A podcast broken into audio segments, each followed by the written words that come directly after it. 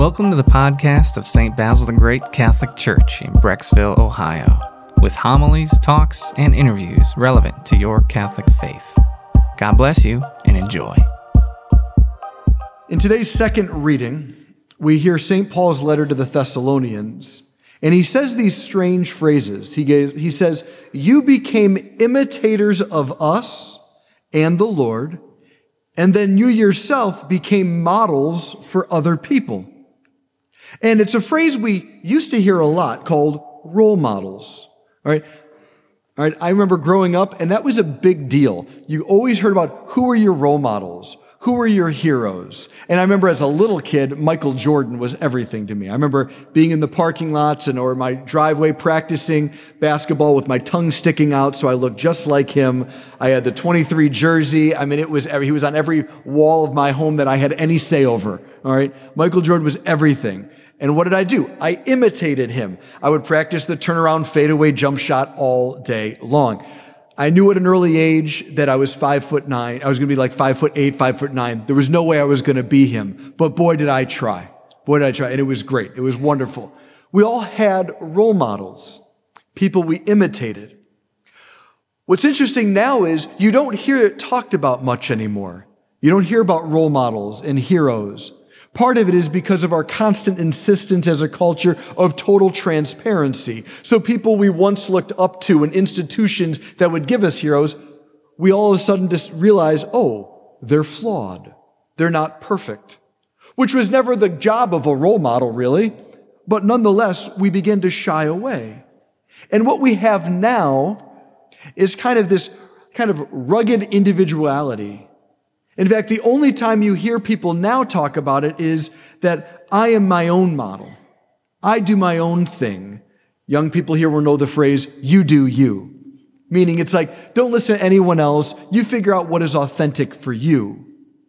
And so anytime the idea of other people influencing you is ever brought up, it's always in a term of victimhood now. All of you do this, but I alone am the one who is standing on this. It's always defining ourselves against everyone. Where the gift of role models and heroes was that we accepted and acknowledged that other people's form us and shape us. Now, this is incredibly biblical, mind you, right? Jesus shows up to show us what it means to be human, and he says, I only do what I see the Father doing. I only say what I hear the Father saying. So Jesus' whole life was imitating the Father. The second reading, as I said, we hear St. Paul saying, You became imitators of us and of the Lord. So St. Paul knew that the whole dynamic was to imitate others. In our great Christian tradition of 2,000 years, one of the most published books outside the Bible is entitled Imitation of Christ. Once again, fully acknowledging that, boy, we imitate, we have role models, we're aspiring to be like others by trying to be like others. And that's a good thing. But not only is it biblical or Christian, it's also deeply human. Right? You and I weren't born into a field like Superman, and we sat alone in a room and figured ourselves out, and then we went out into the world and said, Here I am. You were born, hopefully, into the very life and love of a mom and dad. And you learned to be a person not alone, but as your mom smiled at you and made those sounds, or, and then as a baby you came alive, and one day you learned to smile back.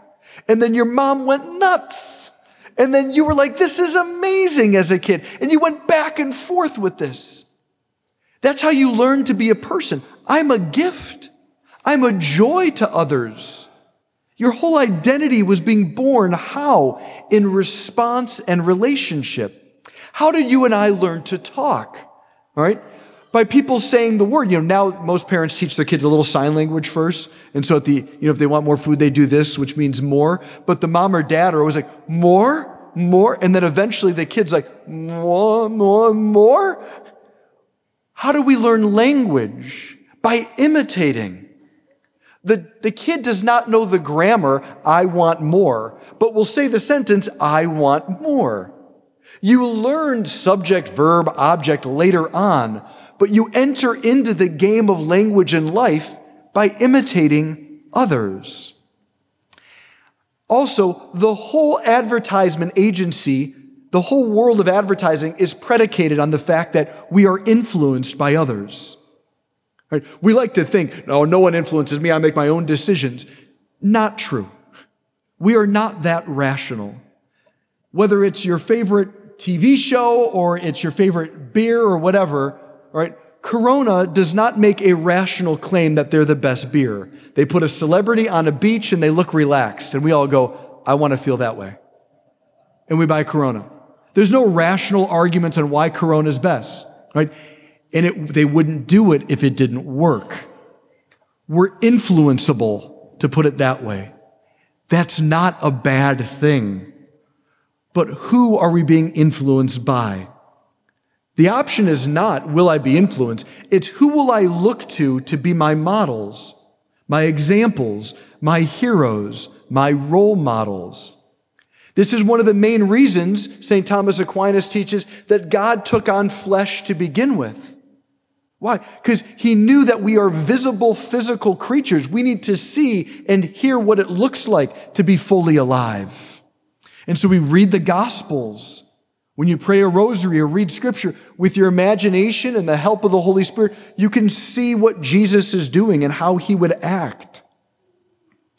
So, one of the best ways to communicate the faith then is not just clear teachings, that's important, but to tell stories of people who have inspired you to pursue holiness, to want to be a disciple, to recognize who they are and to ask, am I even trying to imitate them? Or am I just a fan in the stand saying, yeah, that person's neat, but we don't do anything to try to be like them? So I want to tell two stories of two different people, two different states of life. One's a man and a priest, and one is a married woman with a few kids. I just want to say, like, like how they inspire me, that in many ways they are examples to me to show you how this works in our lives. Because if you're like, I don't think anyone influenced, I'm my own person, I just gently say there's probably some blinders there, right?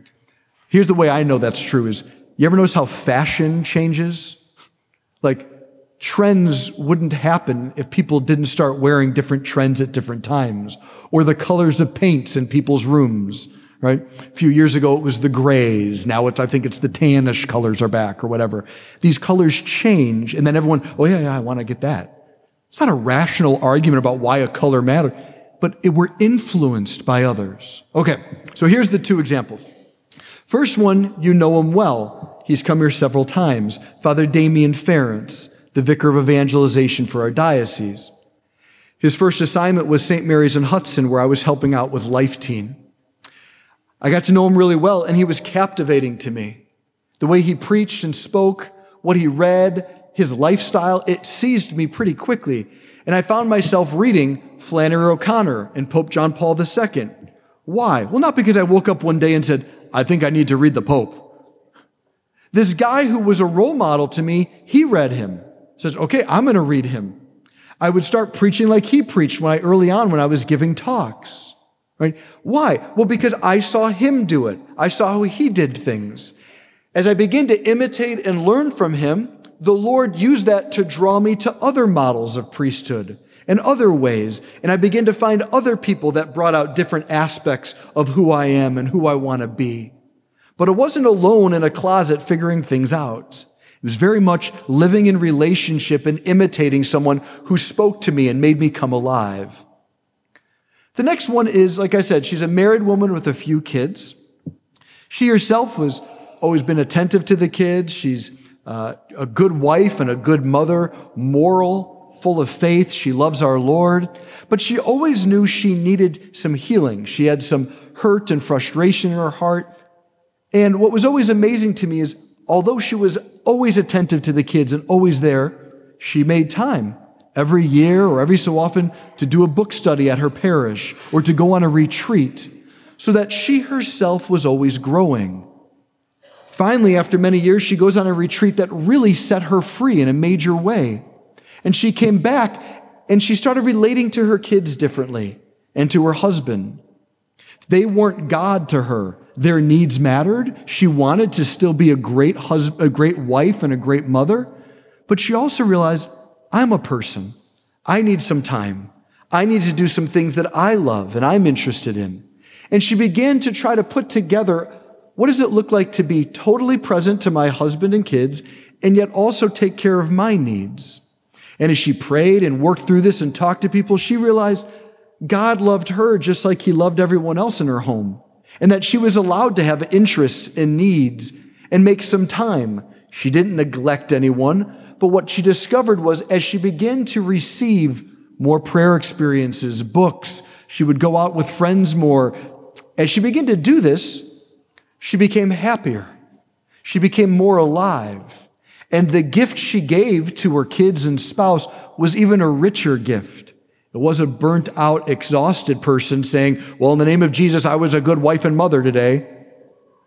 No, it was a person fully alive and joyful and kind and was able to meet the kids' needs in, with reason, realizing that God alone meets all of our needs. These two people are incredibly inspiring to me, people that I try to imitate and think of often. There's more than them. And of course, as St. Paul says, it's not just people in our lives, it's also the Lord. But perhaps this week, what we can do is name who it is that is your role model. Who inspires you? Who makes you want to look more like Jesus? Who makes you care about God and the church? Who's in your mind, your memory, or in your daily life that is your standard for that's someone I want to be like? And then begin to ask, am I even imitating them at all? Or am I just saying, yeah, that's a good person, and then moving on? This is the way the Lord works. Jesus is alive, but his favorite way to capture us is through people who move our hearts, who speak to us, and we say, that's life. That's what I want to be like. And here's the good news. You can. You can become like them. You are meant to be a saint. God will never give up on you. And we're all going to eat and drink the very life of Jesus today in the Eucharist so that we can become the very life and beauty we see. Amen. We hope you enjoyed this audio from our parish. You can find other homilies, talks, and interviews at our website, basilthegreat.org, or by subscribing to this podcast in your favorite app.